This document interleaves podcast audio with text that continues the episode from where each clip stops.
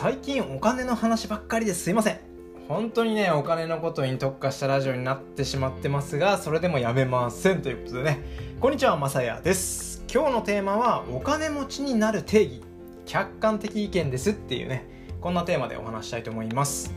さて、早速なんですが、お金持ちとは一体どんな人がいるのか、これをですね、簡単に分解してお話しすると、資産が多い、収入が多い、資産も収入も多い、こんな感じでね、分けられると思うんですよね。で、まずは資産が多い人、これはもう銀行とかでですね、分けられている分類だと、金融資産のみでさんおくえん以上持ってる人、つまりいちおくえんぐらい持ってたとしても、それはまだ資産が多いっていう部類には入らないっていう世界なんですね。これがまた不思議な話ですよ。いちおくえん持ってたら結構もうお金持ちなんじゃないって思ったりするんですけどね。はい。で、次に年収が高い人、これに関してはまあ動きがね激しいので、どのぐらいっていう目安はないそうなんですけども、やっぱりキャッシュフローの仕組み、つまり自動化の仕組みっていうのを持っている人に多いってやつですね。家賃収入とか、まあ、印税収入、法人役員収入とかね、こういうのが挙げられるのかなと思います。で、まあ、最後はどっちも多い人ですね、まあ、これはもう普通に最強のやつです。はい、すいません、ちょっと最後雑なんですけど、こんな感じですね。はい、お金持ちになりたいですよね。皆さんどうですか？もうみんな当たり前になりたいですよね。どうしたらいいんでしょうね、これ。で、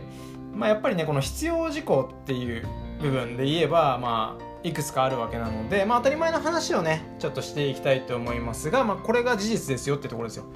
で、まずひとつめがまあ稼ぐっていうところですよね。稼ぐことに特化すると、まあ、これはもう会社員であれば立場を上げていくしかないわけですよね。主任、係長、課長とかね、部長、専務みたいなね、そんな感じでこう上げていくしかないと。もしくは資格を取って収入を上げる、これもね手っ取り早い方法ではあるのかなとは思うんですよね。はい。で、えーまあ、最後はやっぱり自分で起業して仕事を取っていくっていう、これが一番ね稼ぐ方法では大きい話なんですよね。みんなねこれ聞けばそりゃそうだよってなるような話のやつです。はい。で、ふたつめ、えー、経費削減ですね。経費の削減、これもまた当たり前の話なんですけども、収入が変わらなくても支出が減れば結果収入が上がるっていう、この原理ですよね。うん、なのでひゃくまんえん稼いでてじゅうまんしか使ってない人はきゅうじゅうまんのね、あの資産が作れるし、ひゃくまん稼いでてもひゃくまん使ってたら資産は作れないしみたいな、そんな感じですよ。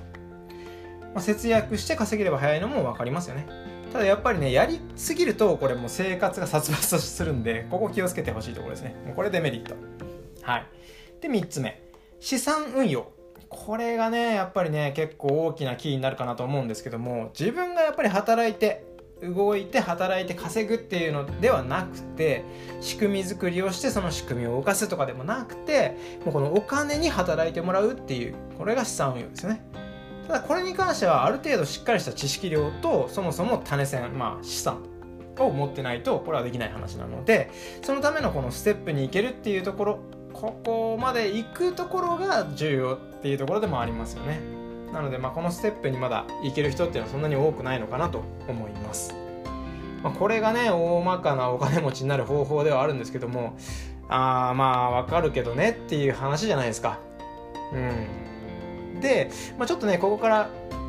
まあなんて言ったらいいんですかね、他力本願というか、あのー、こんな方法でもお金持ちになるよっていう方法が何個かあるんで、ちょっとね嫌な気持ちにならないで聞いてください。ここからはちょっとまあ面白ネタじゃないですけど、まあ、嫌な気持ちにならないで聞いてくれたら嬉しいなと思います。はい。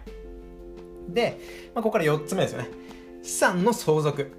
これはもう親族から引き継ぐ資産がある人は、まあ、相続でお金持ちになるっていう人もいたりするわけじゃないですか。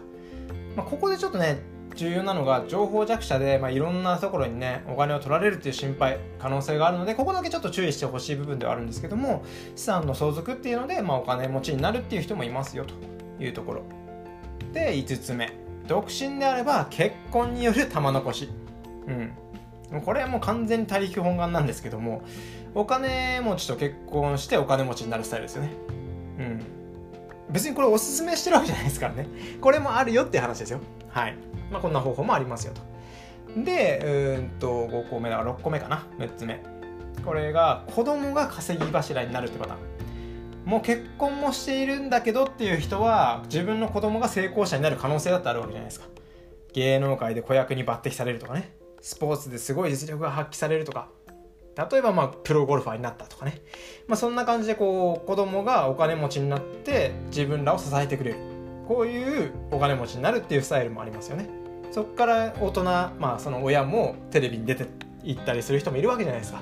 まあ、こういうのもあったりしますよねっていうところ。うんまあこれもね、正直子供からしたらやりたくないことを無理強いさせられたりとかで、まあそういう話になっちゃうんで、あんまりねそういう部分で負担はかけさせたくないですよね、子供には。なのでこれも正直になったらすごいねっていうレベルの話ですという感じでですね、まあ、客観するとこんな感じでお金持ちになる可能性っていうのはあるわけなんですけども、まあ、最後のね他力本願部分っていうのはちょっとなしにしたとしても、結局は自分が動くで行動しなければ今と何も変わらないって話なんですよ。今回割とねいい話したかなとは思うんですけども、まあ、これを聞いてもね大抵の人はいい話聞いたなとかって言って終わるわけですよね。頑張ったら自分も変わるなって言いつつも変わらない生活、これをねこっから抜け出すっていうのがね本当に難しいんですよね。もうこの間の僕のようだなって僕も思っちゃうんですけど、ここからが変わる部分っていうね、自分をしっかり持って自信持ってね行動して結果何かしらになる、ここまでできる人っていうのがもう何パーセントいるのって話なんですよね。はい、ちょっと、ね、長くなっちゃったんですけども、なんかすっきりしましたね。僕があくまで僕がすっきりしただけの話ですということで、ちょっとね長くなってしまったんですけど最後まで聞いていただいてありがとうございますということで、またいろいろなね経験談や学びのあるお話というのをしていけたらと思いますので、よかったらフォローお待ちしております。ご清聴ありがとうございました。また次の放送でお会いしましょう。バイバーイ。